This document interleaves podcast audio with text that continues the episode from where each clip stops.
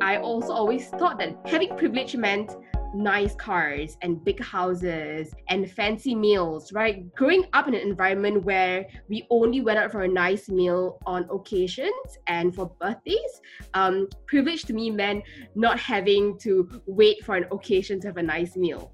And so with all this in mind, I I went into the community only to realize that privilege meant access to quality education, not having to worry whenever I walked out of my house, not having to worry about being arrested or detained, um, not having to worry about when um, my next meal was. I think growing up with so called privileged kids to a certain extent, um, our conversations consist around gadgets, you know, when are we getting a new phone? When are we getting a new laptop?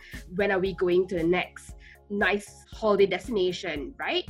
So for me, it was reframing the idea of what privilege is um, that inspired me to do what I do today. Hello, and welcome to the Women of the Future podcast, a podcast made in collaboration with the Women of the Future programme, a platform built to unlock a culture of kindness and collaboration among leaders, as well as support and celebrate the successes of women.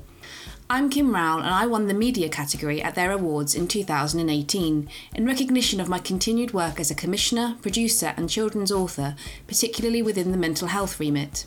I'll be talking to my guests on this podcast about their careers, who or what gave them their first big break, their successes, failures, and inspirations along the way, and how they came to be a part of the Women of the Future network.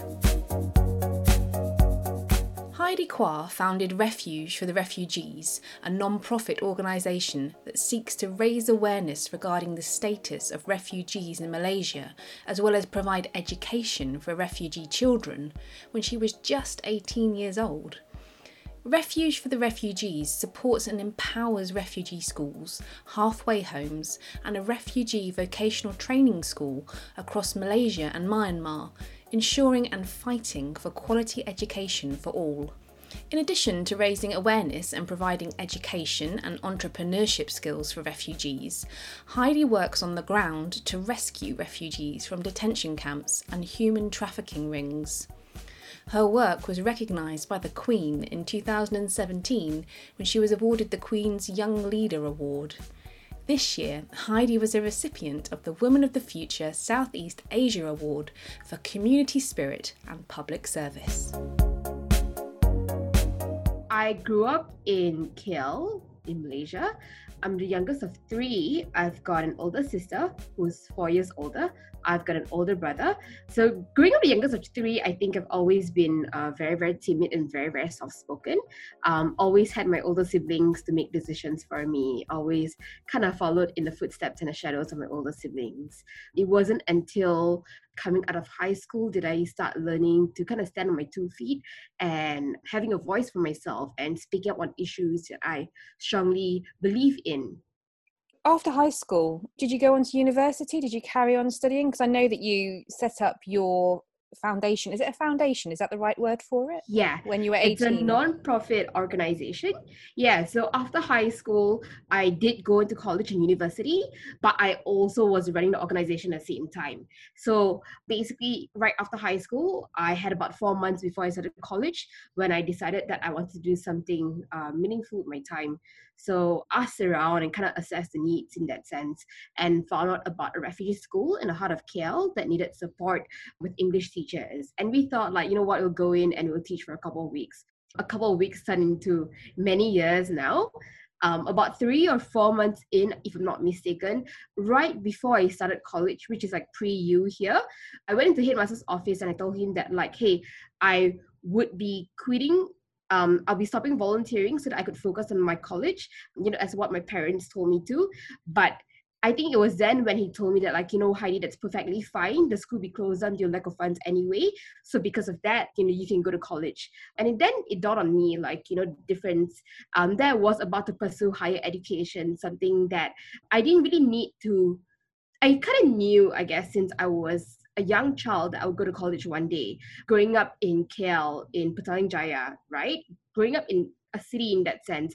I always knew that college was in the books. It almost felt like something I had to do, not necessarily something I wanted to do in that sense.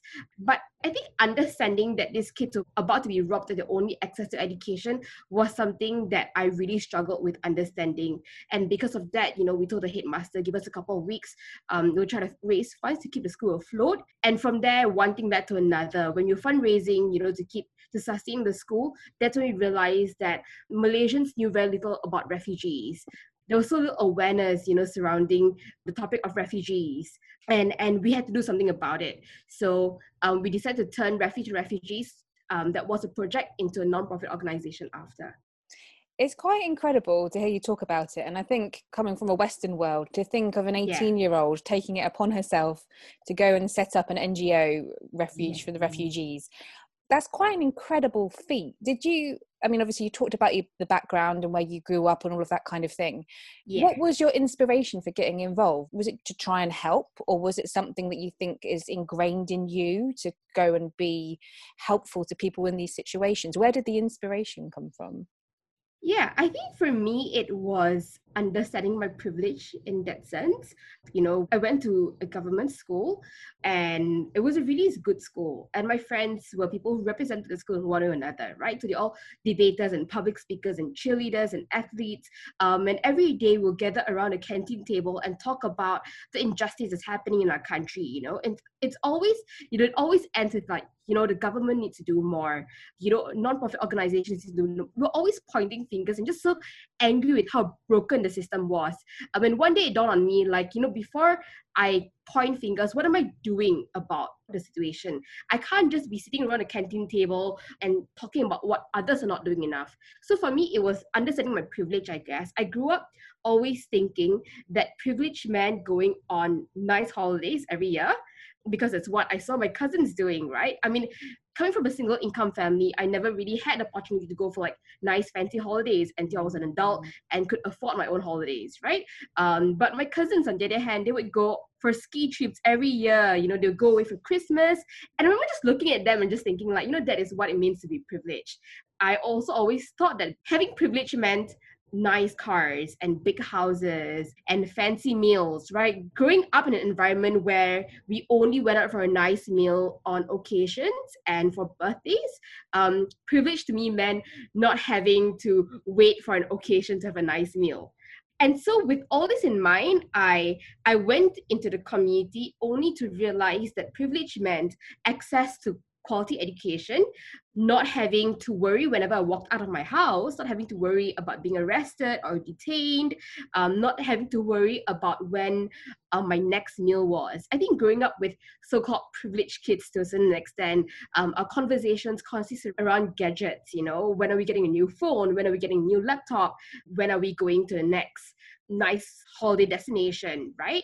So for me, it was reframing the idea of what privilege is um, that inspired me to do what I do today.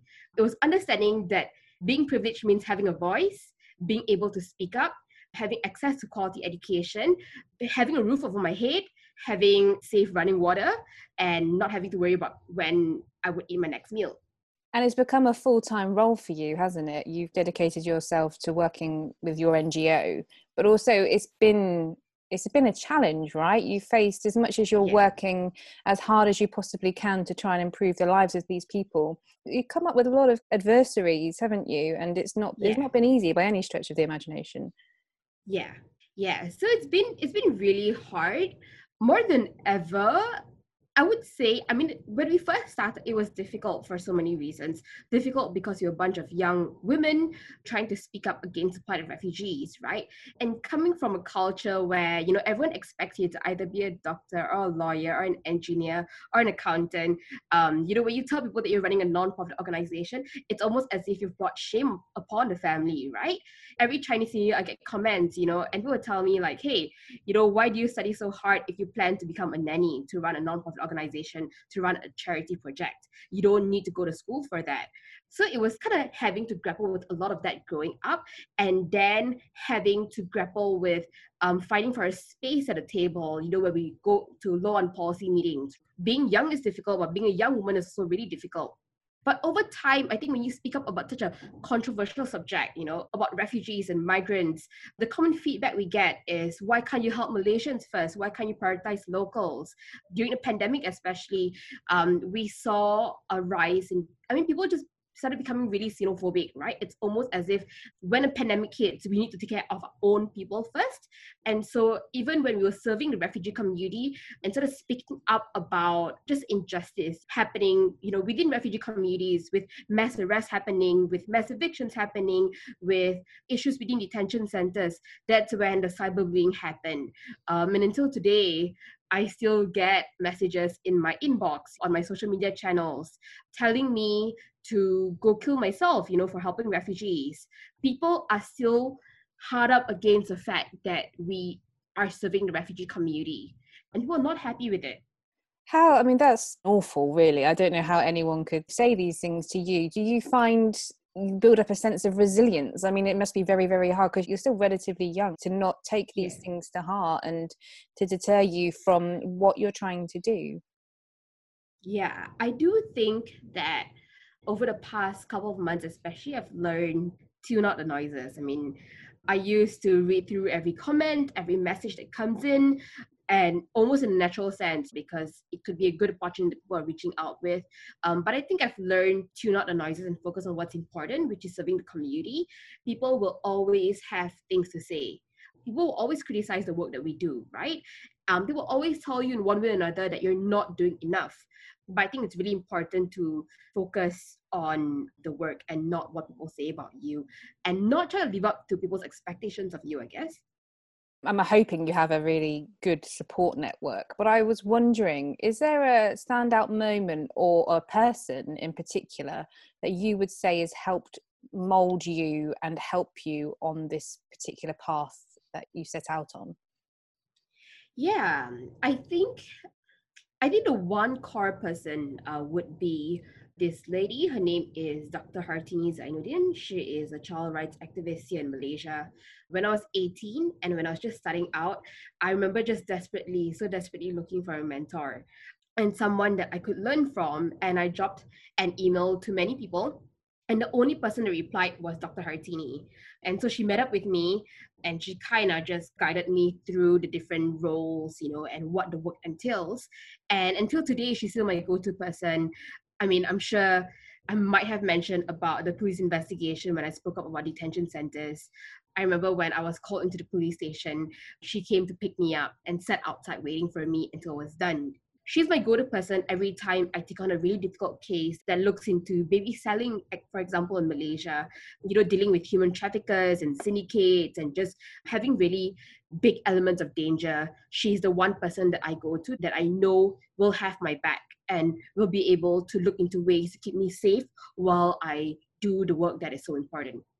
Do you think then i mean this is kind of an obvious question but the role of a mentor is so important to anybody. It's almost like you can't be what you can't see but also as you were just yeah. describing the support and the care and the love yeah, definitely. I mean, I don't think I'll be able to do what I do today if it wasn't for Dr. Tini. She's definitely been an amazing role model. She's shown me how to do things right and how to do things well.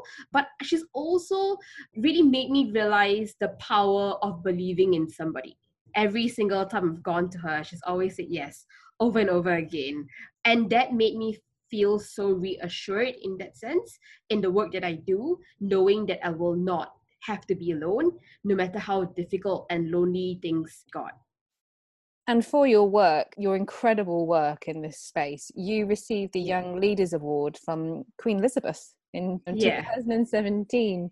Can you yeah. tell me what that was like? That must have been quite a mind blowing experience. Yeah, definitely. I think that was yeah, that was back in 2017. I still remember I remember getting a call, I think, um, in the middle of the day, right after we were done setting down for one of the awareness campaigns. And the call came in telling me that I've been chosen to receive the award from the Queen. I mean, everything happened so quickly after, you know, being on board into the program, meeting the other award winners. It was a really surreal experience. I mean, having gone to London a couple of times growing up, I've always stood outside the Buckingham Palace in awe, right, watching the changing mm-hmm. of guards. And I've always wondered how how was it like being able to go in one day, knowing that it was clearly impossible. So being able to finally enter Buckingham Palace and receive the award as well as meet members of the royal family, that really, yeah, that was quite a moment to remember. And across all of the work that you've done, is there any one thing in particular that stands out or that you're particularly proud of? Um, I think it's how we've grown to learn to kind of stick to our own vision over the years. I think as we grow the organization and the work, there are always people that come in with plenty of advice, you know, try to tell you what you need to do as an organization. But I think the fact that we've, we've remained focused and consistent over the years is something that I am incredibly proud of because consistency pays off. I feel, mm. you know, we've seen our kids who were with us from the very beginning, who couldn't read and write when they first entered our schools, who couldn't speak a word of English, who just came fresh from Myanmar. Today, they've graduated as valedictorians in their schools. They have gotten a full scholarship in the US to go to school in good universities. And that reminds me of the power of being consistent and focused in what we do. We might not see results overnight. And I think being in a generation where everyone really pressures you for overnight results in that sense, mm. for me, I think knowing that many years of hard work in fighting for access to quality education for these kids, to see it come to pass in the recent years has been very, very refreshing. Yeah. Are you still really hands on with the work? Are you still there day to day? Yeah. So I'm still extremely hands-on with the work. Not so much. I used to be very actively involved in teaching the kids. Um, not so much anymore as the work grows, because today we are in about 35 different schools. We do a lot more advocacy work. We do a lot more work um, in detention centers and prisons.